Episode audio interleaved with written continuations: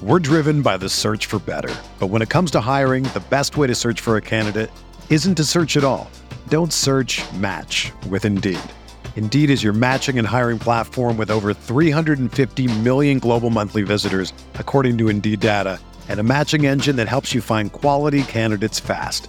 Ditch the busy work. Use Indeed for scheduling, screening, and messaging so you can connect with candidates faster. Leveraging over 140 million qualifications and preferences every day, Indeed's matching engine is constantly learning from your preferences, so the more you use Indeed, the better it gets. Join more than 3.5 million businesses worldwide that use Indeed to hire great talent fast. And listeners of this show will get a $75 sponsored job credit to get your jobs more visibility at Indeed.com slash BlueWire. Just go to Indeed.com slash BlueWire right now and support our show by saying that you heard about Indeed on this podcast. That's Indeed.com slash BlueWire. Terms and conditions apply. Need to hire? You need Indeed.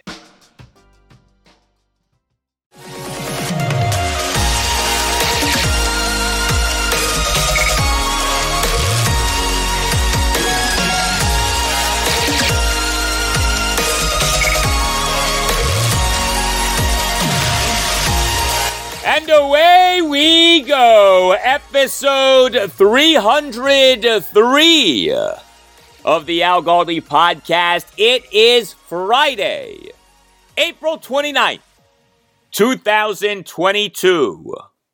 So, Jahan Dotson. They could have had Chris Olave. Could have had Jameson Williams could have had Kyle Hamilton. But our commanders instead took Jahan Dotson.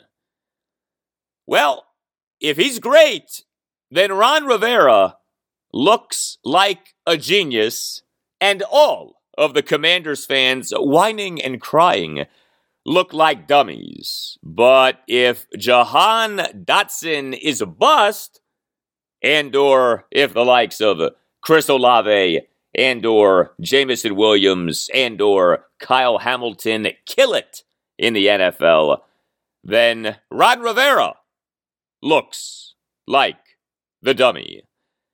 We on Thursday night had the first round of the 2022 NFL draft. It was a first round that moved quickly. It was a first round that featured a number of trades, including our commanders trading down. And it was a first round that included the commanders taking Penn State receiver Jahan Dotson with the number 16 overall pick. Uh, next segment, my thoughts on, my analysis of what the commanders did and what they are getting in Jahan Dotson. We late night on Thursday night had a 20 plus minute press conference for Ron Rivera and Martin Mayhew. I will play for you and react to the many key items from that press conference. Uh, what a wild first round of the 2022 draft we ended up having. Uh, the first quarterback wasn't taken until the number 20 overall pick. The Pittsburgh Steelers taking Pitt quarterback Kenny Pickett. Uh, yeah, the Commanders could have taken any of the quarterbacks in this 2022 draft, including, yes, the Liberty quarterback, Malik Willis. Uh, they did not, nobody did. Pickett was the only quarterback taken in the first round of the draft. Pickett went at 20, the latest into an NFL draft that the first quarterback was taken in the draft since the 1997 NFL draft, in which the immortal Jim Druckenmiller was taken by the San Francisco 49ers with the number 26 overall pick. Uh, but Thursday was a wild day, especially in our division, the NFC East. We had the big news that the New York Giants have declined the fifth year option in the rookie contract of quarterback Daniel Jones. We had the Philadelphia Eagles making a blockbuster trade with the Tennessee Titans It included the Eagles acquiring receiver A.J. Brown and reportedly agreeing on a mega money contract extension with him. So, yet another receiver in the NFL is getting paid big time this offseason. Uh, the A.J. Brown contract, of course, very relevant to a potential commander's contract extension for Terry McLaurin, with both McLaurin and Brown having been taken in the 2019 NFL draft. Uh, the reported terms of the A.J. Brown extension four years, $100 million. Uh, so much to take in from round one of the 2022 draft. I, on the show, will talk so much about what the Commanders did on Thursday night. That's coming up next segment. I also on the show will discuss some non Commanders draft items. Uh, I will talk Capitals. Uh, they on Thursday night lost badly again, or as they say in hockey, again, uh, to the New York Islanders. Second consecutive game. Uh, this time a 5 1 loss at the Islanders as the Caps again blew a chance to overtake the Pittsburgh Penguins for third in the Metropolitan Division. Uh, the Caps special teams and goaltending really bad once again on Thursday night. Uh, I will talk Nationals. They lost to the Miami Marlins 3 2 at Nationals Park on Thursday afternoon, completing a three game sweep. The Nats scored five runs the entire series. Uh, the Nats now have lost eight consecutive games. I will talk Orioles. Uh, they lost at the New York Yankees 10 5 on Thursday afternoon, completing a three game sweep. The O's committed five errors. Uh, the O's had as many errors as the O's had runs, and the O's scored five runs. Uh, although there is exciting news for the O's, uh, they reportedly are calling up one of their top pitching prospects, Kyle Bradish. Uh, so I will cover all of this and more over the course of this show. Uh, good to have you with us, the Al Galdi podcast, for which there will be a special episode this weekend. Yes, a special weekend installment of the Al Galdi podcast. Sunday morning, there will be an emergency episode of the podcast, a special Commanders Draft emergency installment of the podcast, as I will discuss and dissect whatever the Commanders do in rounds two through seven of the 2022 draft. You know, the only thing more exciting than an emergency is a scheduled emergency. So this is a scheduled emergency episode of the Al Galdi podcast, and the episode will be out on Sunday morning on what our commanders do in rounds two through seven of the 2022 draft. Uh, I did emergency episodes of the podcast for the 2021 draft. That went well, so I'm doing an emergency episode for the 2022 draft again. Sunday morning, that episode will be out. Uh, by the way, before we get to some feedback, uh, how about this? This cracked me up. Georgetown, yes, Georgetown, on Thursday evening, not long before the start of the NFL draft, announced that two more Hoyas players have entered the NCAA transfer portal. I mean, you talk about trying to bury news. Georgetown on Thursday evening announcing that two more Hoyas have entered the NCAA transfer portal. Uh, Georgetown on Thursday evening sent out an email that I received at 7:08. Quote: Georgetown University men's basketball players Don Carey and Colin Holloway entered the NCAA transfer portal on Thursday. Carey previously declared for the 2022 NBA draft while maintaining his college eligibility End quote. Uh, Donald Carey and Colin Holloway were two significant players for the Hoyas this past season. I mean, to me, Carey was the Hoyas' best player. Uh, now, look, Georgetown this past season went 0 20 in Big East games. So, as the saying goes, we lost with you, we can lose without you. Uh, but still, two more transfers for the Hoyas under head coach Patrick Ewing. If you're keeping track, Georgetown, over the last month, has announced six of the school's players as having entered the NCAA transfer portal. Now, the Hoyas have landed a major transfer in Brandon Murray from LSU, so that should be noted. But geez, six Hoyas have entered the NCAA transfer portal over the last month. Uh, not all of the players were major players for the Hoyas this past season, but some were, like Donald Carey, uh, like Colin Holloway, and also like Timothy Igwebuike. But nice job, Georgetown, putting that out there less than an hour before the start of the first round of the NFL draft. That cracked me up. Uh, you can tweet me at Al Galdi. You can email me, the Al Galdi podcast at yahoo.com. Oh, the feedback to what the commanders did in the first round of the 2022 draft. Uh, the feedback was, shall we say, plentiful and varied. Uh, regarding the commanders trading down, tweet from Alex quantity is its own quality. Smart. I agree with you, Alex. Much more from me on that next segment. Uh, tweet from Christopher Brown. I love this. Wheel and deal. But we got this tweet from Chris. They passed on arguably the best player in the draft for mid round picks and another too small wide receiver. Tweet from Terry Stan account. Stupid effing trade. That's Twitter. That's the high IQ on Twitter. Stupid effing trade. Uh, email from Michael King. Writes Michael, Well, Galdi, Ron Rivera outthunk himself again. Terrible, terrible pick. Total reach.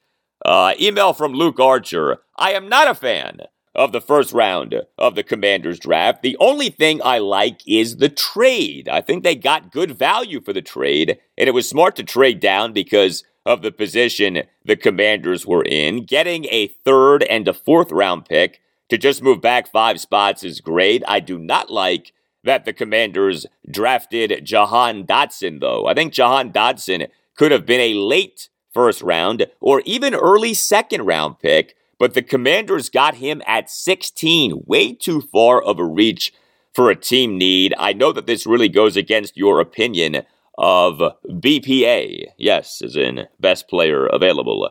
Uh, the other players the commanders could have drafted, who I think are better than Dotson, in no particular order, are Kyle Hamilton, Trent McDuffie, Treylon Burks, Malik Willis, and Kenny Pickett. Dotson is a good player, but the other players available are better. I still hope Dotson will play amazingly for the Commanders, and I hope that Martin Mayhew was right about the mid rounds in the draft. Keep up the great work, Al, and congrats on episode 300. Can't wait for 400. Well, thank you, Luke. I appreciate that very much. Uh, I'll tell you this I think that the Commanders may well have had Jahan Dotson as the best player available, as the BPA at the time of the number 16 overall pick. Uh, I think that the Commanders really genuinely like Jahan Dotson. We'll see if they're proven right, but I do not believe that this was a pick for need, uh, not in the minds of the Commanders. I don't think that Ron Rivera saw receiver as some extreme need for this team, just as I have not seen receiver as an extreme need for this team. Email from Dr. George Verghese, writes the good doctor, going to be an all nighter for you. Trading down was good, but will Jahan Dotson be better than Josh Doctson? uh, first of all, yes, uh, this is an all nighter for me. Let's see. What time is it right now? 2.38 a.m. on Friday. There you go. That's approaching all nighter status. But, you know, I know that Dr. Verghese is kidding with the Jahan Dotson, Josh Doctson thing, but I bet, I bet subconsciously that one of the reasons a good number of Commanders fans hate what the team did on Thursday night is that Jahan Dotson sounds like Josh Doctson. Simple as that. Jahan Dotson sounds like Josh Doctson. The two names sound similar. Ergo, the two players must be similar. I mean, I know that that is ridiculous, right? But that is the warped mindset of the oh so damaged fan of the team now known as the Commanders. We, and I say we, we as a fan base are extremely damaged. We need a lot of work, okay? We need a lot of work because our team has needed a lot of work for way too long. Well, if your skin needs work, always know that Dr. George Verghese and the Mid Atlantic Skin Surgery Institute of Maryland are there for you. Dr. Verghese is a board certified dermatologist at Mohs Surgeon. He is one of the nation's premier dermatologists. He's a big Commanders fan. He's a loyal listener of this podcast, and operating under his direction is the Mid Atlantic Skin Surgery Institute of Maryland. Uh, the Institute focuses on medical skincare, cosmetic procedures, and skin cancer diagnosis and comprehensive care. If you're dealing with acne, psoriasis, or eczema, if you're interested in procedures like Botox, laser hair removal, or chemical peels, if you are dealing with skin cancer or have dealt with skin cancer or want to get screened for skin cancer, contact Dr. George Verghese and the Mid Atlantic Skin Surgery Institute of Maryland. Heck, Dr. Verghese and the Institute offer free skin cancer screenings, in addition to offering advanced treatments for many skin cancers, including treatments that many other practices do not offer, like SRT, which is superficial radiation therapy. To find out more, call 301 396 3401. That's 301 396 3401. And make sure that you mention that Al Galdi sent you. But call 301 396 3401. You also can visit midatlanticskin.com. That's midatlanticskin.com. For excellent and comprehensive skincare, contact Dr. George Verghese in the Mid Atlantic Skin Surgery Institute of Maryland and make sure that you mention that Al Galdi sent you.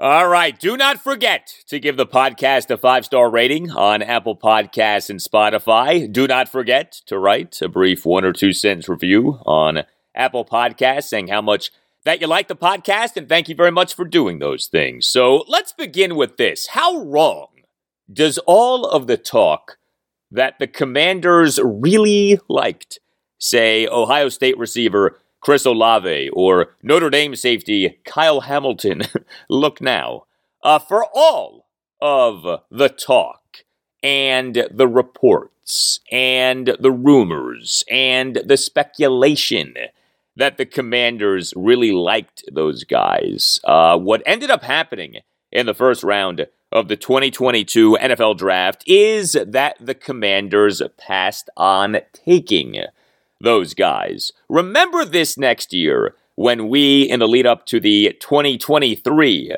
NFL draft, hear about the commanders liking certain people. You know, there are many degrees of liking someone.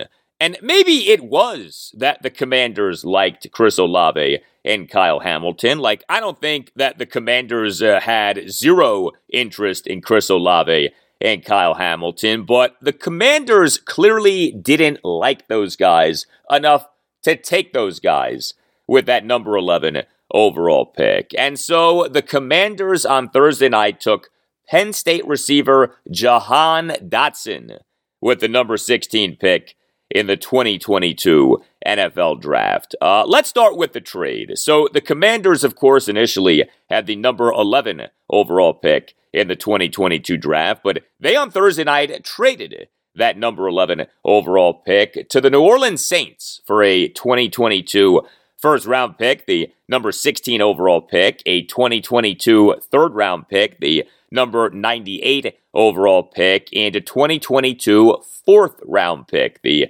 number 120 overall pick. So, what Commanders general manager Martin Mayhew in a pre draft press conference this past Monday afternoon told us that a trade or trades would likely happen did end up happening on Thursday night. Uh, I liked the trade.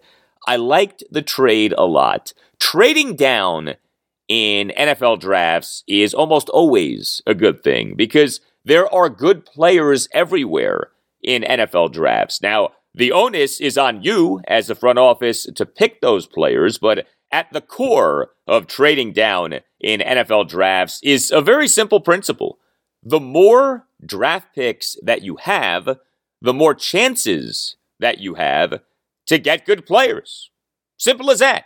the more draft picks that you have, the more chances that you have to get good players. And that doesn't mean that a team should trade down with every pick every year, okay? But that does mean that as a general rule, trading down is good, especially when you are lacking in picks in a draft, as the commanders were lacking in picks entering this 2022 draft. Uh, the commanders came into the 2022 draft with just six picks in the draft. The six picks were set to be the team's fewest selections in an NFL draft since the 2010 draft, in which the Redskins made just six picks. I never expected the Commanders to end up making just six picks in the 2022 draft. And sure enough, the Commanders got themselves two more picks in the draft. Uh, the trade gives the Commanders five picks over the first 120 picks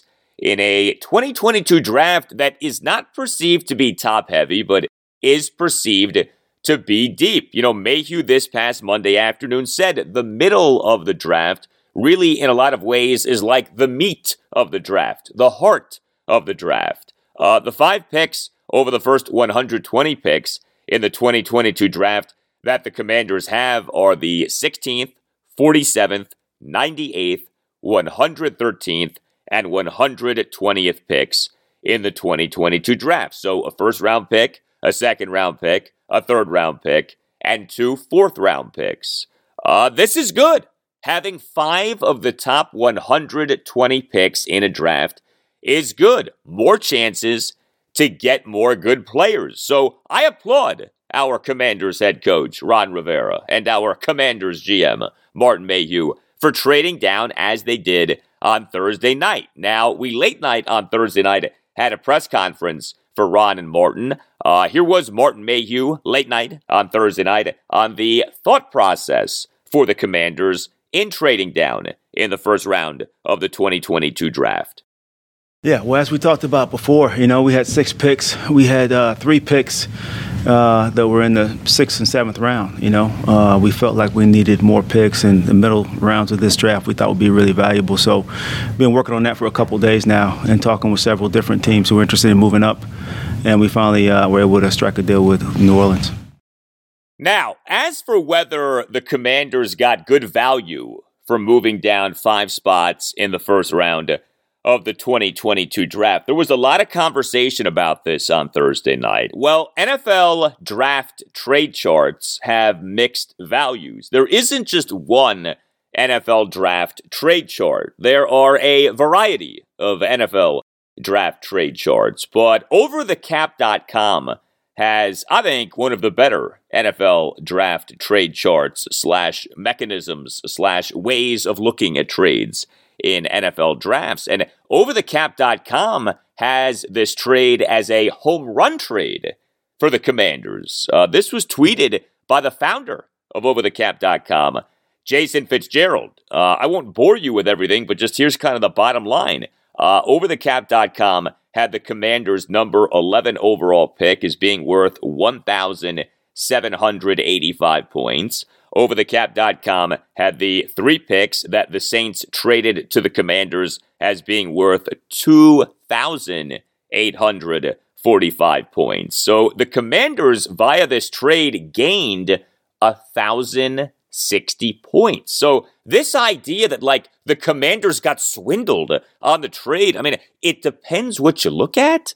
But I think OverTheCap.com is one of the more reputable sites out there when it comes to NFL analysis and conversation. OverTheCap.com is the best website out there when it comes to talking about the NFL salary cap. And so to me, if OverTheCap.com says that this trade was a home run trade, I think there's a lot of credibility to that. I think there's a lot of validity to that. Uh, it's interesting. Ron Rivera and Martin Mayhew on Thursday night did discuss the idea of the NFL draft trade chart and whether the commanders got proper value in this trade. Here were both Ron Rivera and Martin Mayhew on Thursday night on the NFL draft trade charts. Well, there's several there's several charts and, and, and there's different ways to value it. You know, Martin handles that portion of it. Um, and again, as we were going through it, he would show me. You know, and then on one chart he says, you know, we're not getting all the total points, but when we look at the value of it, man, we're we're, we're way ahead. So you know, if you sit there and you only win on one chart, you know, well, you, you may lose on that, and and it may just be a, a simple, you know, 30, 40, 50 points. But then when you see the value chart and you see the money and you sit there and go, okay, that makes sense. So, you know, we try to use them as, as just tools to help us make the decision more so anything else. But, you know, Martin was on top of everything as we went through that. And, you know, he was punching it into the computer and it, it was spitting it back out and we're looking at it. And we felt very comfortable. We really did. And I, I thought, you know, Martin was on top of it. Yeah, the charts are really guidelines for you um, of value. Uh, we actually have two charts that we use, and so in that particular trade, we actually lost on one chart and we won on the other chart. Uh, and when I was in San Francisco, we had two charts as well. Um, some teams have three or four different charts, so they're all across the board. Uh, it's really a guideline. It's about you know if you've been doing this long enough do you feel comfortable making that trade? Are you comfortable with that value that you're getting? You know, we got a third round and a fourth round pick. Um, so going into tomorrow, you know, we will have, you know, our two. Um, we'll have that three, and then going the second day, we have two fours now that we didn't have. We went from six picks to eight picks, and the value of those picks is what's really important to us. Yeah, you know, value is a tricky thing, and value means different things to different people. But to me, the idea that the commanders like did a woeful job here. I mean, the commanders moved from 11 to 16, picked up a third round pick and a fourth round pick. Now, if the Saints had traded up to 11 to get a quarterback, then I think the conversation would be different because trade ups for quarterbacks are almost always more costly than trade ups for guys at other positions. But uh, in this instance, I'm not mad at what the Commanders got back here from the Saints. Uh, we move now to this who the Commanders did not get in the first round of the 2022 NFL draft. So, the number one receiver on the Commanders draft board supposedly was the USC receiver Drake London. Uh, but he got taken. The Drake got taken by the Atlanta Falcons with the number eight overall pick. Uh, had London still been available at 11, I do think that the Commanders would have taken him. But London was not available at 11. He was taken by the Falcons at 8. However, multiple players who had been linked to the Commanders and or who were very enticing were available to be taken at 11. And like many of you, I'm watching the draft and thinking about the draft and I'm saying to myself, as that top 10 is playing out. Boy, this is falling right into place for our commanders. This is breaking beautifully for our commanders. They're going to have their choice of Chris Olave or Jameson Williams or Kyle Hamilton or any of a number of other really talented guys. But those three guys in particular stood out Olave, Williams, and Hamilton.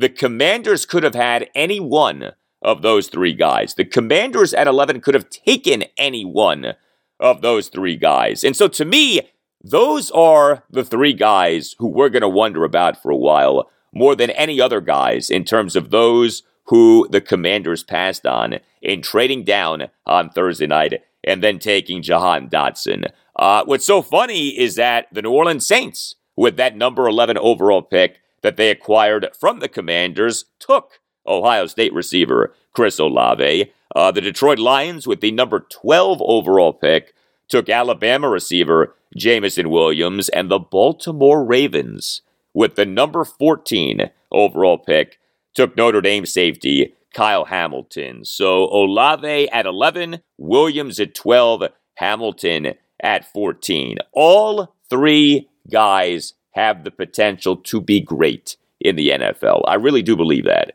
Um, now, are there nits to pick? Sure. But all three guys have the potential to be great in the NFL. All three guys got talked up a lot in the lead up to this first round of the 2022 draft. And all three guys, to me, uh, I would have been perfectly fine with in terms of the commanders taking those guys. But the commanders didn't take any of those guys. I think it's really notable what happened here. The commanders could have had any one of these guys and yet did not take any one of these guys. Uh, are the Commanders going to look smart in how they played things in this first round of the 2022 draft? Or are the Commanders going to forever regret what they did on Thursday night? I mean, that really is the feeling here, you know, that the Commanders either know more than others do, or the Commanders whiffed. The Commanders overthought this. The Commanders could have had themselves Olave or Williams or Hamilton but instead decided, eh, we don't really uh, love any of those guys. We do want more picks. Let's trade down and get someone who we really like. And according to them, they did get someone who they really like in Jahan Dotson. I think it's more than possible that Jahan Dotson ends up being better than Chris Olave, ends up being better than Jameson Williams. But Dotson certainly was not viewed as being better than those two guys by most people going into Thursday night. Here was Ron Rivera late night on Thursday night on how he sized up what is widely regarded as a very deep receiver class in this 2022 draft and ultimately settled on trading down and taking Jahan Dotson. You know, we, uh, we based on the way we had things evaluated, we had several of them in the first round. Um, and so moving back, we felt pretty comfortable with it. And probably the biggest thing, more than anything else, though, is, is one of the guys we really like was there. And that's why we jumped on it. Uh, I think that's really good about the way he plays that you really appreciate is that he goes after the football. He's got a tremendous catch radius, as you saw by some of the highlights. Um, he's focus on the ball is tremendous. And uh, as, as Martin talked about, you know, on those 50-50 balls, he, he, he's he's coming down with it. I mean, he really is. So you're excited about that. You know, he reminds me of DeSean Jackson a little bit. He reminds me of Steve Smith a little bit. A guy a little bit uh, smaller in stature, but plays bigger than that. And and that's what we feel pretty comfortable and very confident about it. Um, as Martin said, you watch him. He lines up in the slot. He winds up as a Z. He winds up as X, and uh, and he also has some punt return ability as well. So how about that? How'd you like that? Ron Rivera on Thursday night comping Jahan Dotson to DeSean Jackson and Steve Smith Sr. Pretty good company in which to be. Uh, here was Ron Rivera on Thursday night on how much his evaluations of the receivers in the 2022 draft were impacted by how Ron saw those receivers as fits for Carson Wentz. Well, I think a lot of that happened, you know, once we got Carson, obviously, then we the focus really became on getting him the weapons, looking at these guys and saying, okay, you know, obviously the the the the the, the biggest target was London. I mean, you know, you said this guy's just you know gigantic catch radius, a big body, knows how to separate. But then you started looking, okay, this is a speed guy that's going to get downfield, and you know he'll make these plays over here, but he's not as polished underneath route runner, you know. And then you got the Dotson, you sit there, and go, wow, this guy's a polished route runner who works very well underneath, but he also has the ability to go vertical. And we thought, you know, this is how we'll rank him, this is how we'll put him, and this is where we think he fits the best. And when we got to there, as Martin said earlier, we knew this is this is where we couldn't pass him up. All right, so let's finally get into the actual player who the Commanders took on Thursday night.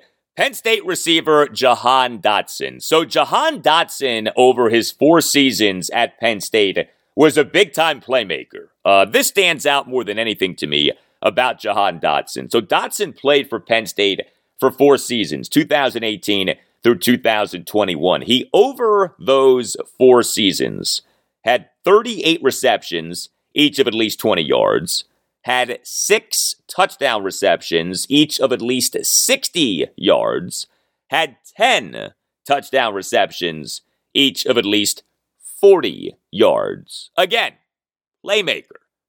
Uh, Jahan Dotson has good hands. Uh, Dotson, in his 2021 senior season at Penn State, for Pro Football Focus, dropped just two of his 93 catchable targets. How do you like that as a percentage? 93 catchable targets, just two drops over those 93 catchable targets. Uh, Ron Rivera on Thursday night talked about what really stood out to him about Jahan Dotson. Take a listen. Well, probably the biggest thing is you know when when you look at guys and you and you break them down, you also look at who he's playing with. Okay, and and and you know not to knock any of the, his teammates, but I, I am the quarterback they had was a good player. Okay, he, he wasn't a great player, but he was a good player, and he just seemed to make this guy better and and you saw the catches that he made. You know, the, I'm trying not to kill the kid, but you, you sit there and you think, well, he, he didn't throw a very accurate ball, but this guy was making him look good. Um, you know, he caught over, you know, he, he, he caught for over a thousand yards. I mean, he set records uh, for, for Penn State. And, and you just know that there's more to him because, you know, it's not like there are a lot of weapons there around him. You know, his, his teammates were good, but they weren't, you know, I mean, you look at some of the other teams that had two, three, four weapons on, on the field at the same time and you think, wow, this guy, you know, they knew the ball was going to him, and he was still making plays, and that's what that's what gets you excited when, especially when you put the tape on and you watch game after game, and you see him catching seven, eight, nine, ten balls a game. I mean, that's that's pretty that's pretty impressive. All right, look, we know that Ron Rivera likes to talk. Ron Rivera on Thursday night talked quite a bit about why Jahan Dotson ended up being taken by the Commanders. Uh, there's also this with Jahan Dotson, and this is a basic thing, and this is a thing that can't be overrated. But when you are a receiver, I do think that this is a thing that matters. Uh, speed. Jahan Dotson is fast. Jahan Dotson at the 2022 NFL Scouting Combine ran a 4 4 3 40. So you take a step back here. Consider the playmakers on offense now for the commanders. Consider the skill position players for the commanders and the speed that is possessed by these guys. And look, I know not all of these guys have been lights out for the commanders. I get that. But you have Jahan Dotson at the 2022 NFL Scouting Combine having run a 4.4340. You have Curtis Samuel at the 2017 NFL Scouting Combine having run a 4.3140. You have Terry McLaurin at the 2019 NFL Scouting Combine having run a 4.3540. You have Antonio Gibson at the 2020 NFL Scouting Combine having run a 4.3940. And you have Dyami Brown at the North Carolina Pro Day in March 2021 having run a 4.4440. I know this is football. This is not a track meet. I get that. And I know Curtis Samuel, Dyami Brown, big time disappointments in the 2021 season for Washington. And Antonio Gibson certainly has been, I think, overall good for Washington, but it's not like we've seen much in the way of breakaway speed from Gibson with Washington. So I get it. I'm not hanging a banner for all of these 40 times here, but think about the speed now that is possessed by the Commanders on offense. Dotson, 44340, Samuel, 43140, McLaurin, 43540, Gibson, 43940, Brown, 44440. Uh, some more from Ron Rivera on Thursday night. Here he was on having in Jahan Dotson not just a speedster, but an actual polished receiver. That was important to us because, again, you know, we want to make sure there are, are weapons around Carson. Uh, we want to make sure we, we, can protect him. And so as we go through this draft, we're keeping that in mind. I mean, that's part of our discussion when we looked up at the board and we looked at how many guys we had in both those categories and felt really good about those guys in those categories. That's why we felt good about going backwards because we felt that if if if one guy wasn't there, another guy was potentially going to be there. Um, and when we got to the point where we felt, you know, these were the values of these guys. And then we went ahead and made a decision that, okay, we're where we need to be. Now we can pick. All right, let's talk size. So, Jahan Dotson is a smaller receiver. Now, I got a kick out of some of the people who were so upset that, oh, they took a smaller receiver. Do you know how many good smaller receivers there are now in the NFL? Okay. Like, yes, bigger can be better. Okay. Drake London is bigger. I would have had no problem with the Commanders taking Drake London, but Drake London was not available to the Commanders. And there are enough smaller receivers who have had great success in the NFL now to where, I mean, I think we need to get off this thing of, oh, he's too small to succeed. Like, no, okay? Um, now, it's interesting with Jahan Dotson. Smaller receiver, yes. He, interestingly, though, did not play in the slot a ton at Penn State. Now, Perhaps that'll change in the NFL. It may well be that Jahan Dotson ends up playing out of the slot a lot for the Commanders. but he did not play out of the slot a lot at Penn State. So, first of all, the size. Uh, Dotson at the 2022 NFL Scouting Combine measured as being 5 foot 10 and 5 eighths of an inch and 178 pounds. So he's shorter than 5'11. Uh, but Dotson, over his four seasons at Penn State for Pro Football Focus, played on 1,148 snaps as an outside receiver, as compared to just 225 snaps as a slot receiver. So Jahan Dotson at Penn State for PFF lined up on the outside five times as much as he lined up in the slot. Now, again, that could be different at the NFL level. Remember, the commanders have options in terms of slot receivers. I mean, Curtis Samuel, if he's healthy, uh, can line up in the slot. Terry McLaurin can line up in the slot. Uh, you could also do something like put J.D. McKissic or Antonio Gibson in the slot. So, you know, it's not like one guy can only play from one spot all of the time. You mix and match in today's NFL. But I do think that that's notable, and I think that that probably surprises a lot of people that Jahan Dotson of Penn State lined up on the outside far more often than he lined up in the slot. Uh, was Martin Mayhew on Thursday night on Jahan Dotson. Yeah, well, he was high on our board. Obviously, we took him at 16. Um, the guy's got speed. He's got playmaking ability. Uh, he's got uh, really competitiveness, com- competitive uh, uh, some competitiveness when the ball's in the air. Uh, he's kind of like Terry in the fact that he's not like the biggest guy, but the 50 50 balls, he has the ability to go up and get those. Um, the guy's just got re- tremendous ball skills, and he's got some versatility. So he can play in the slot, he can play outside, he, he can return punts. So he brings a lot to the table, and he helps us in a lot of different ways.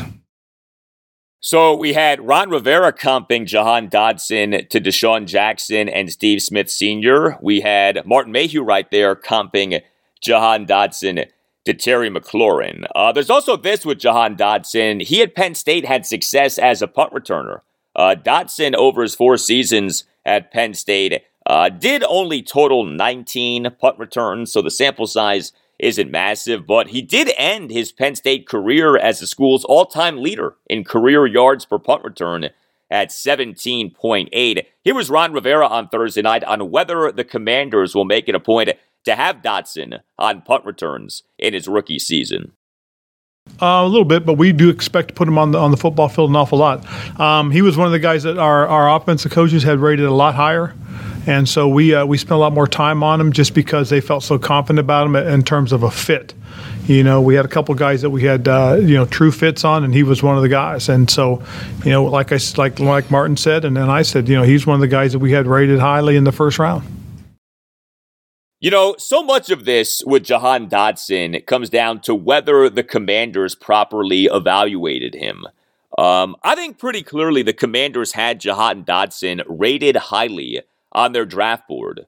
Uh, I don't think that this is the commanders trying to address a need and panicking and just taking Jahan Dotson. Like, no, I think the commanders really liked Jahan Dotson. And I think some of this other stuff that was out there about these other receivers uh, was a smokescreen that maybe the commanders liked some things about these guys, but I think the commanders really liked themselves Jahan Dotson. Now, you know, that can be a little scary as a commanders fan because we know that last year the commanders really liked Jamin Davis, liked him more than I think a lot of other people did. And so far, that does not look like such a great first round selection. The commanders having taken Jamin Davis with the number 19 overall pick in the 2021 NFL draft. So we'll see. You know, this is one of these things where you're like, well, uh, you better be right, okay? Because you could have had Chris Olave. You could have had Jameson Williams. You could have had Kyle Hamilton. You instead traded down and got Jahan Dotson. But, you know, I'm not one of these people who is throwing a temper tantrum over this either, because there are plenty of things to like about Jahan Dotson. There is plenty of reason to be intrigued by Jahan Dotson. It just comes down to the commanders having more information than the rest of us and the hope, okay? The big time hope that uh, I certainly have, and I'm guessing many of you listening have, that the commanders are right about Jahan Dotson and not wrong about Jahan Dotson. We shall see. Well, in the ultra competitive real estate market that is the Washington, D.C. area real estate market, you want a real estate agent who is right far more often than the real estate agent is wrong. You can't afford for the real estate agent to be wrong. Well, Kellen Hunt is right, and he's right for you. You know, it's crazy out there right now. You have rising interest rates, you have sky high prices of homes, you have the intense competition for homes. That's why, if you're looking to buy a home in the DC area, you should go with Kellen Hunt as your real estate agent. Uh, did you know that in Chevy Chase, Maryland, 66% of homes are sold within 10 days of being listed? On Capitol Hill, 60% of homes listed are sold in 10 days or less. In Georgetown, 43% of sales so far this year have been cash transactions. There's a lot to be thinking about. Kellen Hunt will guide you through the process of buying a home that's right for you. Visit closeitwithkel.com right now and make sure that you tell Kel that Al Galdi sent you. You see, Kellen Hunt understands what it's like out there right now. Uh, Kellen Hunt is a real estate agent for real people, first time buyers looking for guidance, young families that need space to grow, the empty nesters ready to retire. If you're looking to buy a home in the DC area, you need a real estate agent who understands the market and can match you with a home that meets your needs because that's what real estate is about. You, your needs, your dreams, finding the right place for you. And Kellen Hunt isn't just a realtor. He is a young entrepreneur. He is a father. He is a husband. He is a homeowner himself. Uh, Kellen Hunt is a smart guy, creative person, and above all, Kellen Hunt gets it. Plus, he's willing to put a portion of his commission back in your pocket. Yes, you, the buyer, get a piece of the action when you work with Kellen Hunt. Kellen Hunt knows what buyers like you are facing, and he wants to help. So visit closeitwithkel.com. That's close it closeitwithkel, K-E-L-L dot com, and book a call with Kellen Hunt to discuss your real estate needs and make sure that you tell Kel that Al Galdi sent you. That's close it with kel.com. Close it closeitwithkel.com, closeitwithkel.com. If you're trying to buy a home in the Washington, D.C. area, you will do well by going with Kel. Visit closeitwithkel.com and tell Kel that Al Galdi sent you.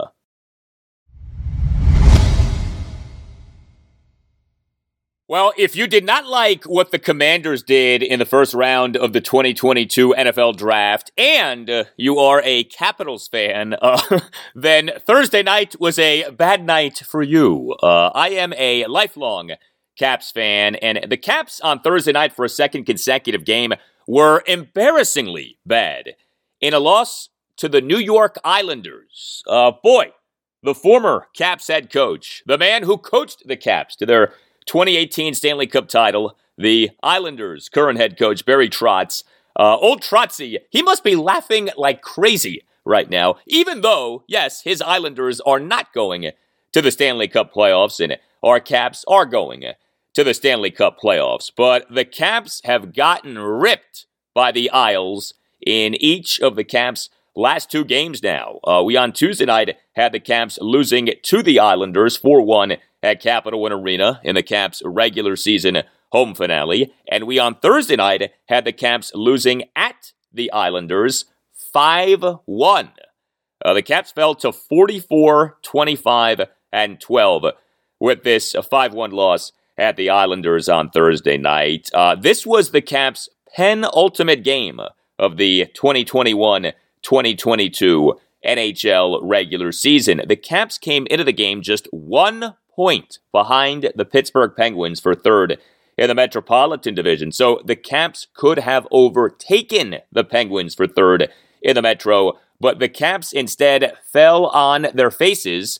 Uh, the Penguins have just one game left in this 2021 2022 NHL regular season, and yet the Caps, for a second consecutive game, got smashed by the Islanders. So the Caps have 100 points. The Penguins have 101 points. Both the Caps and the Penguins will conclude their regular seasons on Friday night. Uh, the Caps will be at the New York Rangers Friday night at 7. The Penguins will host the Columbus Blue Jackets Friday night at 7. Uh, Alex Ovechkin on Thursday night did not play for a second consecutive game due to his upper body injury that he suffered in the third period of the Caps' 4 3 shootout loss to the Toronto Maple Leafs at Capital One Arena this past Sunday night. Going to be very interesting to see if Ovechkin plays on Friday night. Uh, as you may recall, Ovechkin last regular season missed seven of eight games late in the regular season due to a lower body injury, but did then return to play in the Caps regular season finale and then was good to go for the Stanley Cup playoffs. Might we have a similar scenario on Friday night? Uh, forward Carl Hagelin does remain out of having undergone left eye surgery on March 1st. Forward Joe Snively remains out due to a left wrist injury, although the Caps on Wednesday announced that they had reassigned Snively to AHL affiliate Hershey on a long term injury conditioning loan. But it's troubling that the Caps have been as bad as they've been over these last two games. The Caps on Thursday night for a second straight game were horrendous on special teams. Uh, the Caps went 0 of 6 on the power play. The Caps went just 2 of 5 on the penalty kill.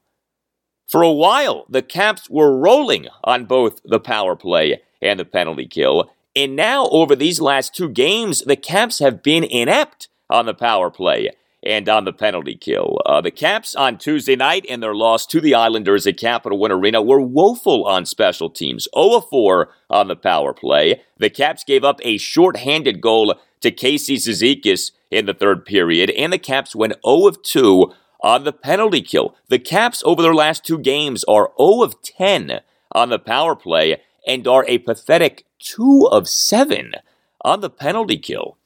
Here was Caps head coach Peter Laviolette during his post-game session with reporters on Thursday night on the Caps' brutal special teams in this 5-1 loss at the Islanders.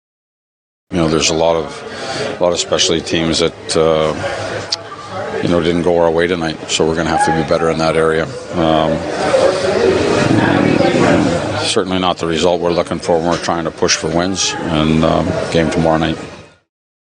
Yeah, would be nice if the Caps were not atrocious on special teams at the Rangers on Friday night. Uh, also, we on Thursday night had more bad goaltending for the Caps. Uh, Vitek Vanecek was the Caps starting goaltender for a third time in four games, but he stopped just 21 of the 26 shots on goal that he faced. Boy, Vanecek with a good performance on Thursday night could have perhaps solidified himself as the Caps starting goaltender for the Stanley Cup playoffs, but instead, Vanecek allowed five goals. Uh, now, what was funny was Vanecek, for natural stat trick, actually stopped seven of the eight high danger shots on goal that he faced, but he gave up four goals on medium danger shots on goal.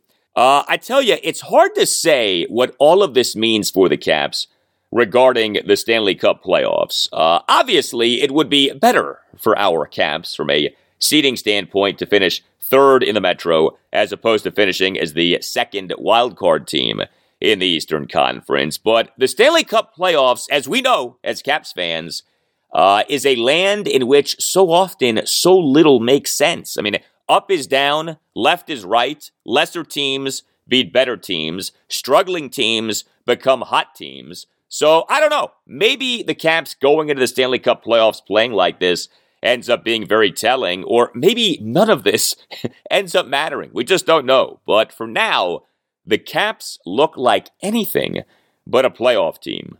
Up next, I'm talking Nationals. Uh, they too do not look like a playoff team right now, especially when it comes to their hitting. What is up with the Nats offense? Another really bad game in what ended up being a really bad series against the Miami Marlins at Nationals Park. And still to come, the Orioles. Uh, they are calling up one of their top pitching prospects. All of that and more is on the way after this.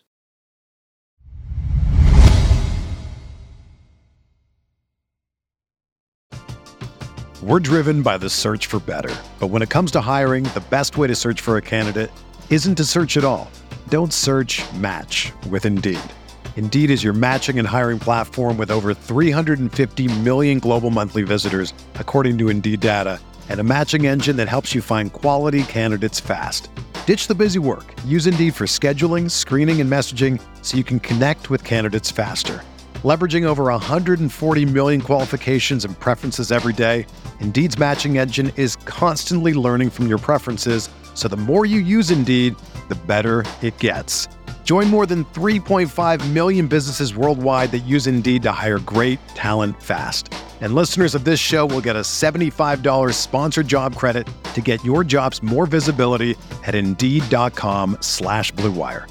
Just go to Indeed.com slash BlueWire right now and support our show by saying that you heard about Indeed on this podcast. That's Indeed.com slash BlueWire. Terms and conditions apply. Need to hire? You need Indeed. Whether you're a world class athlete or a podcaster like me, we all understand the importance of mental and physical well being and proper recovery for top notch performance. That's why I'm excited that Unifyd Healing is sponsoring podcasts on the Blue Wire Network. Unifyd Healing is a new and super innovative global network of wellness centers powered by Energy Enhancement System, or EE System. If you haven't heard of the EE System yet, then you'll want to listen up. This technology promotes wellness, deep relaxation, purification, and rejuvenation. Wherever you are across the globe, access to a center is easy and affordable. Interested in experiencing the EE System technology for yourself?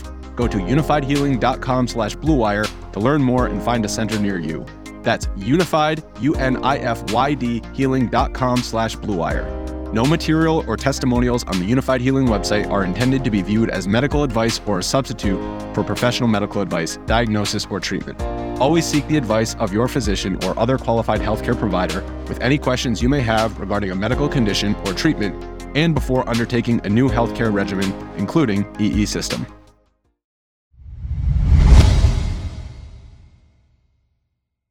Well, normally teams don't exactly look forward to nine game road trips, especially trips across the country. But for the Nationals right now, going away and going far away uh, may well be what this team needs. Uh, the Nats are about to begin a nine game road trip, uh, three games at the San Francisco Giants, followed by three games at the Colorado Rockies, followed by three games at the Los Angeles Angels. Uh, and hopefully that nine game road trip for the Nats will go a lot better than their just concluded 10 game homestand went. Uh, the Nats on Thursday afternoon lost their eighth consecutive game, 3 2 the final, to the Miami Marlins at Nationals Park to complete a three game sweep. Uh, yeah, the Nats suffered a three game sweep at the hands of the lowly Marlins. You know, it's one thing to suffer a three game sweep at the hands of the San Francisco Giants, as the Nats did this past weekend, but to get swept in three games by the Marlins,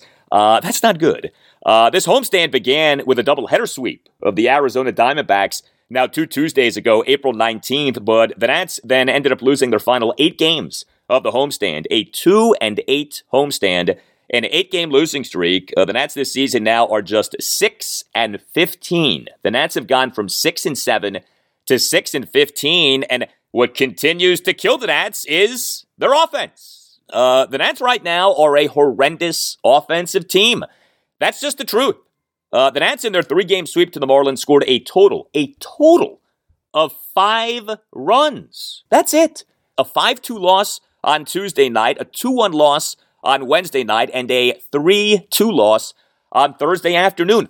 Uh, the Nats in this eight game losing streak have scored a total of 16 runs. 16 runs over eight games, two runs per game. Uh, the Nats now this season, over 21 games, have scored a total of just 67 runs. That works out to just 3.19 runs per game. And if you take out the outlier, which was the Nats scoring 11 runs in an 11 2 win at the Atlanta Braves on April 11th. The Nats, in their other 20 games this season, have totaled just 56 runs. Uh, that works out to just 2.8 runs per game. Uh, the Nats on Thursday afternoon scored just their two runs, had just four hits. Now, three of the hits were doubles, so we did at least have some extra base hits from the Nats. Uh, the Nats did work four walks. Uh, the Nats, though, continue to not hit home runs. You know, three doubles were nice, but some homers would have been better. Uh, the Nats, over their 21 games this season, have totaled just 11 home runs. The Nats did not hit a single homer over the course of these three games against the Marlins at Nationals Park. Uh, some individual player observations from Thursday afternoon. So, Nats manager Davey Martinez, for a second consecutive game, did have Josh Bell batting in the number three spot and Nelson Cruz batting in the number four spot. Uh, Cruz had been the Nats' number three batter in each of his previous 18 games this season. Uh, the flip flop so far really hasn't done much. Uh, Josh Bell continues to hit well, and Nelson Cruz continues to struggle. I mean, that is what was happening prior to the flip flop.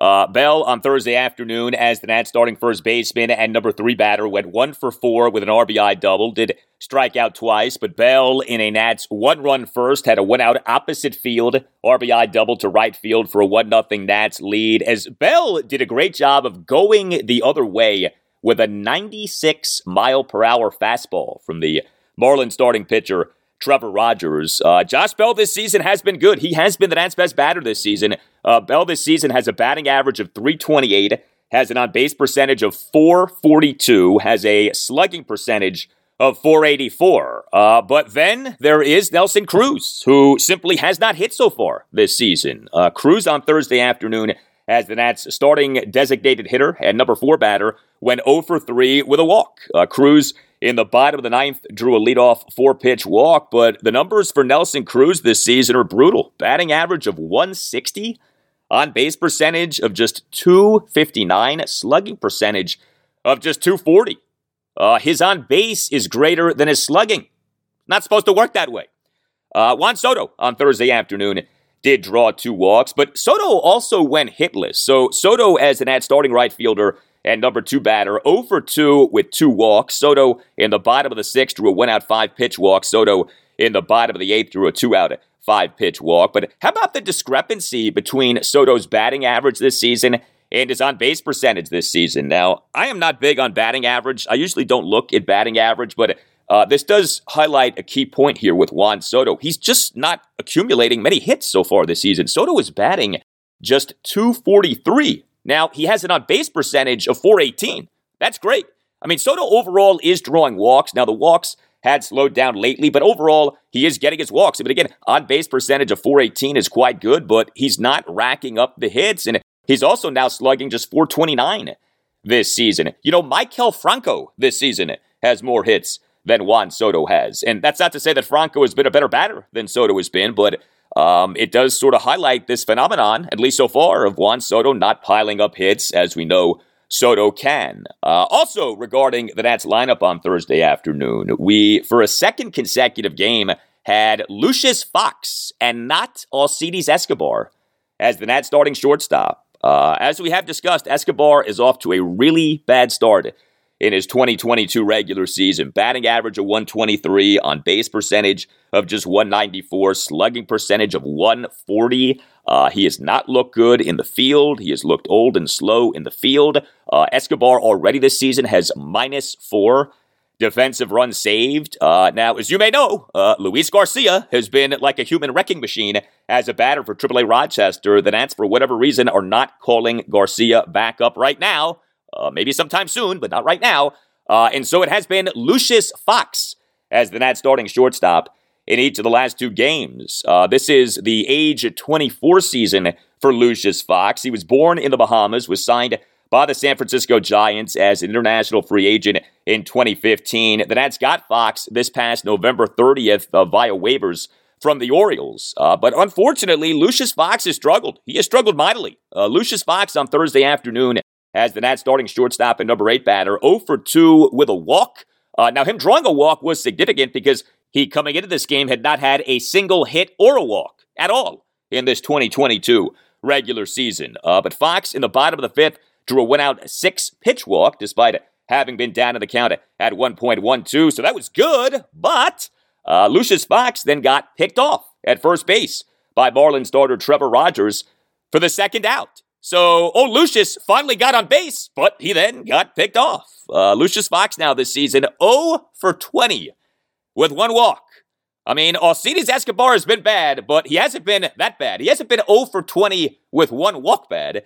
Uh, also, Fox in the Marlins' one run third committed a throwing error as uh, he on a slow grounder had trouble getting the baseball out of his glove and then made an errant throw to first baseman Josh Bell. Although I tell you what, in fairness to Fox, Bell could have made that catch. He did not make the catch. So I guess if you have to charge someone with an error, you charge Fox with an error. But that was a catch that Bell could have made. Uh, this is why errors are always tricky to look at in terms of trying to assess whether a guy is a good fielder or not. Because I don't know if Bell makes that catch, then uh, we're not talking about any kind of an error here for Lucius Fox, but he doesn't make the catch. You could argue he should have made the catch, and Fox winds up with the error. Uh, an offensive bright spot for the Nats on Thursday afternoon, in addition to Josh Bell, was Cesar Hernandez. Uh, he is an Nats starting second baseman and number one batter. Did have two hits, two for four with an RBI double and a single. Uh, Hernandez in the Nats one run first had a first pitch leadoff single to center field. Hernandez in the Nats one run eighth had a two out RBI double off the left field wall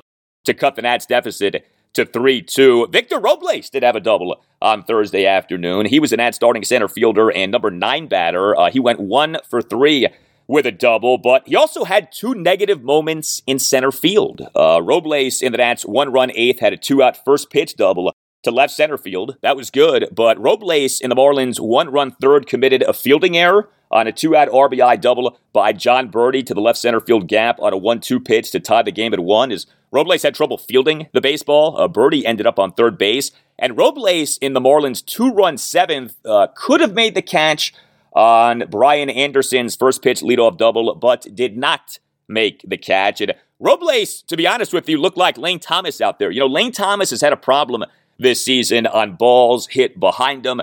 And as Thomas has had to track these balls while running toward outfield walls, uh, Thomas has been twisting and turning and has had problems. Well, Robles on this play on Thursday afternoon turned two different ways while running toward the center field wall. I don't know if the catch would have been made. It certainly was not an easy play to make, but it is a play that Robles can make. I mean, he, at his best, is an outstanding defensive center fielder. He did not make the play. The ball ended up bouncing off the bottom of the wall. Uh, so we did see some sloppy defense by the Nats in this series, but bottom line, I mean, just way too little offense from the Nats in this series and in this season so far. Uh, Yadiel Hernandez on Thursday afternoon, starting left fielder and number five batter, 0 for 4. Uh, Maikel Franco on Thursday afternoon, starting third baseman and number six batter, 0 for 4 with two strikeouts. Riley Adams on Thursday afternoon, starting catcher and number seven batter, 0 for 3. You get the idea. As for the Nats starting pitcher in their 3 2 loss to the Marlins at Nationals Park on Thursday afternoon, uh, Patrick Corbin was the starting pitcher. Yes, you know old Corby, don't you? Uh, the same Patrick Corbin, who in his previous start, which came in a 7 1 loss to the San Francisco Giants at Nationals Park this past Friday night, got shellacked, uh, got ripped. Seven runs in one in two thirds innings. This is the same Patrick Corbin who, over four starts in this 2022 regular season, had an ERA of 11.20 and a whip of 256. If his ERA was 256, that would be lovely. But no, his whip was 256 coming into this game on Thursday afternoon. Uh, this is the same Patrick Corbin who had been oh so bad in each of the previous two seasons. Uh, now, Davey Martinez did not announce until the day before this game that Corbin was starting this game on Thursday afternoon. I don't know that it's accurate to say that Corbin on Thursday afternoon was pitching for a spot in the Nats rotation, but I tell you what, another disastrous outing by Corbin may well have cost him his spot in the Nats rotation. So it doesn't have to be that his rotation spot necessarily was on the line. But had he gotten worked the way he got worked last Friday night, uh, then I do think it's possible that old Corby might have been out of the Nats rotation, at least for now. But Patrick Corbin on Thursday afternoon did not get worked. Uh, in fact, Patrick Corbin on Thursday afternoon was good. Yeah, let me repeat that. Patrick Corbin on Thursday afternoon was good. Uh, he, to me, had his best start so far this season. It was nice to see this. Uh, now, look, uh, we have seen this from Corbin over the previous two seasons in which he has struggled. He will follow up a blow up start with a decent start, even a good start, and then he'll go right back to getting shredded. So I'm not going to go crazy here over what Corbin did on Thursday afternoon. Remember, Corbin last September pitched well in four of his last five starts in the 2021 regular season. That stretch has turned out to mean nothing. Uh, but I shall give credit where credit is due. Corbin on Thursday afternoon was good. You know, he needed a good start, and he had a good start. Uh, Corbin allowed three runs, two earned in six innings, but he was better than that final line indicated. Uh, Corbin had eight strikeouts. Uh, he only gave up four hits. Uh, now, three of the hits were doubles uh, to go with a single, but he only gave up four hits. he issued two walks and a wild pitch. He, over his six innings, threw 90 pitches, 62 strikes versus 28 balls. Uh, Corbin, in the top of the third, gave up an unearned run. Uh, Miguel Rojas began the inning by reaching second base on that throwing error by Nat shortstop Lucius Fox. Corbin gave up a two out RBI double to John Berti to the left center field gap on a 1 2 pitch to tie the game at one. Uh, that was the play on which Nat center fielder Victor Robles committed his fielding error, and Corbin then issued a two out six pitch walk of Jesus Aguilar. Uh, Corbin was charged with two runs in the top of the seventh, so he did pitch into the seventh inning in this game. That has been oh so rare so far in this 2022 Nats season. A starting pitcher pitching into the seventh inning. Uh, now, Corbin in this seventh inning gave up a first pitch leadoff double to Brian Anderson on that fly ball, in which uh, Robles turned two different ways while running toward the center field wall. Uh, Corbin then issued a hit by pitch of Miguel Rojas and then got pulled from the game in favor of Victor Arano. Now, the hit by pitch of Rojas was scary, really scary. Uh, Corbin hit Rojas on his head.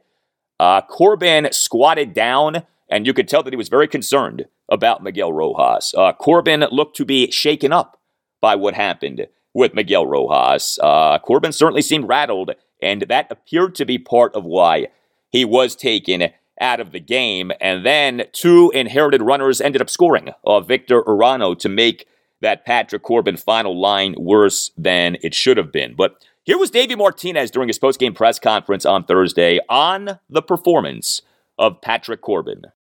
He threw the ball well. He really did. I mean, the last um, the last inning out there, you know, he you know, threw a pretty good pitch to uh, to Anderson, and then uh, the, the, the hit, you know, the hit batsman scared him. You know, as you saw, he went down a little bit, and um, you know, but I thought he threw the ball. Uh, he threw the ball really well today. And if he could repeat that in five days, um, that'd be that'd be awesome. Yes, uh, that would be awesome. Understand, though, that Patrick Corbin's next start would seem likely to happen at the Colorado Rockies, i.e., at Coors Field, uh, where pitchers go to get whacked around, where pitchers go to get smacked around. So that would figure to be a little more challenging than what Corbin faced on Thursday afternoon. But good job by Corbin on Thursday afternoon. Now, here was Davey Martinez during his postgame press conference on Thursday on pulling Corbin after that hit by pitch of Miguel Rojas. No, he was he was he was rattled, so I just kind of want to get him to calm down a little bit. Um, it's it's a scary situation now. I'm going to call you know Donnie here after we speak and make sure that he's okay. And yeah, you never want to see anybody get hit, get hit, you know, especially in the head. No, you don't. Uh, so overall, a nice outing from Patrick Corbin on Thursday afternoon, but Victor Arano did make Corbin's final line worse than the final line should have been. Uh, Victor Arano in the Marlins' two-run seventh allowed two inherited runners to score. Now, Arano has pitched a lot for the Nats so far this season. Arano is the new Wander Suero, okay? Davey Martinez loved to make usage of Wander Suero. And Victor Arano quite clearly has taken the baton from Wander Suero in terms of being Davey's favorite in the bullpen, just when it comes to pure usage. Victor Arano on Thursday afternoon made his 11th appearance of the season. Understand, Thursday afternoon's game was game number 21 for the Nats in this 2022 regular season. Arano has pitched in 11 of the Nats' 21 games so far in this 2022 regular season. And Arano did struggle on Thursday afternoon. He came into the game with runners on first and second, no outs in the game, tied at one. Uh, Arano gave up an RBI single to Jesus Sanchez through the right side of the infield for a 2 1 Marlins lead. Uh, Arano issued a one out run scoring wild pitch for a 3 1 Marlins lead as Arano failed to catch a flip from catcher Riley Adams at home plate. And Arano issued a one out hit by pitch of John Berti. Also, Arano did a bad job of holding on Marlins base runners in the inning. Uh, the Marlins had two stolen bases in the inning.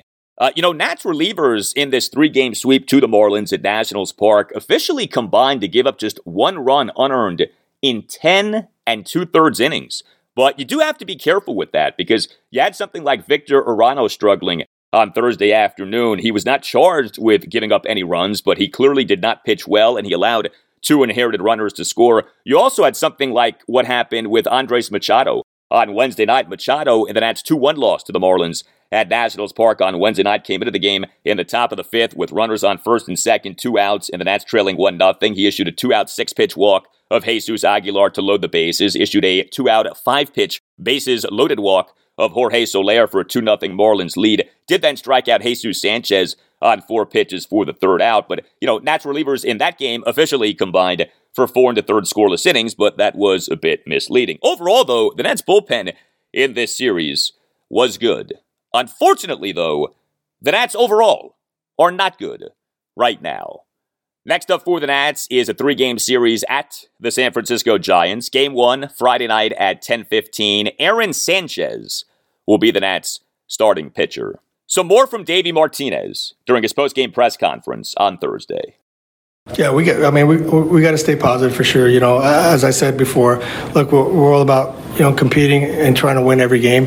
Um, it's been tough. You know, I'm not gonna lie, it's been tough. You know, I've been staying up. I've been looking at a bunch of different things, trying to get guy, you know guys better. Um, right now, we just we're not, we're not having uh, throughout our lineup. There's no consistent at bats. You know, uh, you know we, are taking some walks. We're not we're not getting that big hit. We're not you know we're not having that, that big big inning. Um, so we, we I mean, we need to start swinging the bats a little bit better. I think our pitchings, you know, for la- for the last few days have kept us in the game. Um, so, you know, and that's for me that's a positive. So if we keep our pitching right there, uh, you know, I said all along, you know, we're going to hit. You know, you know, Soto's going to hit. You know, Bell's, you know, he's done well. Um, you know, Yadi's swinging the bat, you know, pretty pretty good. Um, we got to get Nelly to hit. We got to get Soto on track.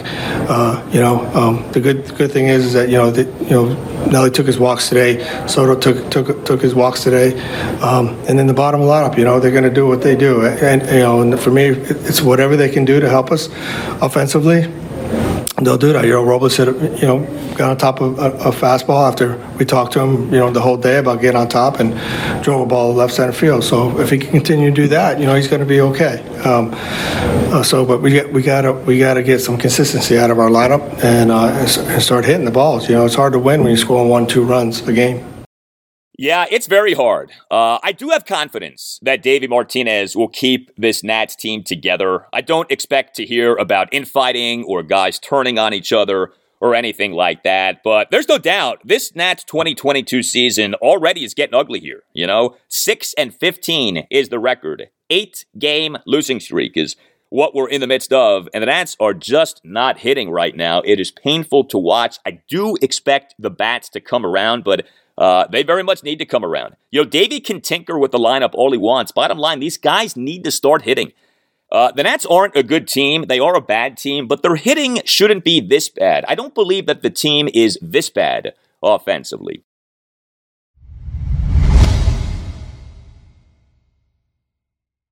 So, the Nationals on Thursday afternoon suffered a 3 2 loss to the Miami Marlins at Nationals Park to conclude a three game sweep. And the Orioles on Thursday afternoon suffered a loss that concluded a three game sweep. Uh, the O's lost at the New York Yankees at 10 5 on Thursday afternoon wrapping up a three game sweep of the O's, who, over the course of the three games, gave up 27 runs. Uh, yes, the Orioles' run prevention wasn't exactly stellar.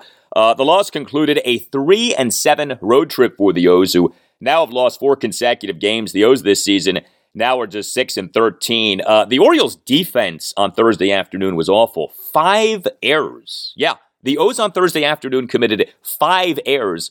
Uh, here's all that you need to know. Bruce Zimmermann was the Orioles starting pitcher. He has been the Orioles' best starting pitcher so far this season. He on Thursday afternoon gave up four runs, all of which were unearned in four and a third innings. Uh, Zimmermann tossed four scoreless innings, but then was charged with four unearned runs in the bottom of the fifth, during which the O's committed two of their five errors in the game. Uh, Zimmermann finished the game with five strikeouts. He gave up five hits, two doubles, and three singles. He issued one walk. He threw 76 pitches. Uh, the good news for the O's is that they finally are hitting. Uh, the O's, over the course of these three games at the Yankees, did total 15 runs, uh, this off having totaled 16 runs in winning two or three games at the Los Angeles Angels this past weekend. The O's in this 10 5 loss at the Yankees on Thursday afternoon scored five runs, totaled 14 hits, seven doubles, and seven singles. Yeah, the O's hit seven doubles on Thursday afternoon. Austin Hays hit three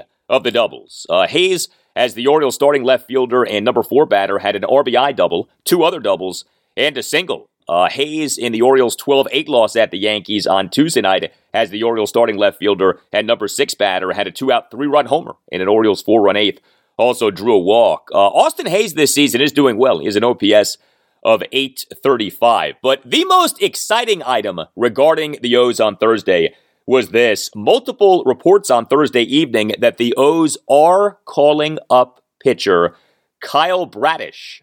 Uh, it had been suspected that the O's would be doing this, and the O's are, in fact, doing this per multiple reports. Uh, the O's on Friday night will begin a 10 game homestand with game one of a three game series against the Boston Red Sox at Oriole Park at Camden Yards, 7.05 first pitch. And we on Thursday evening had multiple reports that the O's will be calling up Kyle Bradish from AAA Norfolk to be the Orioles starting pitcher on Friday night. Uh, this season is Bradish's age 25 season. Bradish was taken by the Los Angeles Angels in the fourth round of the 2018 MLB draft out of New Mexico State. The O's got Bradish in the Dylan Bundy trade. Uh, December 2019, the O's acquired Bradish as part of the trade package from the Angels for starter Dylan Bundy. And Bradish, so far this season for AAA Norfolk, has been outstanding. Three starts, an ERA of 120, a whip of 0.73, a strikeouts per nine innings of 10.2. Uh, Kyle Bradish for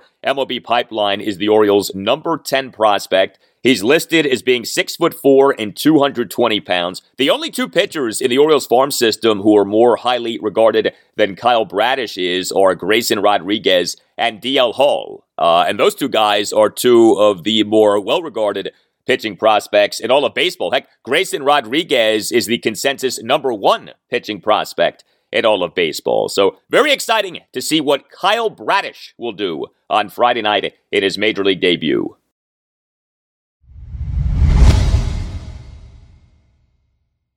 And that will do it for you and me for now. Keep the feedback coming. You can tweet me at Al Galdi. You can email me, the Al Galdi podcast at yahoo.com. So the next episode of this podcast will come out not on Monday, but on Sunday. A scheduled emergency installment of the Al Galdi podcast will be out on Sunday morning, reacting to and analyzing whatever the Commanders do in rounds two through seven of the 2022 NFL Draft. Uh, the Commanders for now have seven picks left in the 2022 draft, but we shall see what transpires. So do not miss and do not forget about a Sunday installment of the Al Galdi podcast, a special Commanders draft installment of the Al Galdi podcast, what will be episode 304 of the pod. So have a great rest of your Friday. Have a great Saturday, and I'll talk to you on Sunday. he reminds me of DeSean Jackson a little bit. He reminds me of Steve Smith a little bit. A guy a little bit uh, smaller in stature, but plays bigger than that. And and that's what we feel pretty comfortable and very confident about it.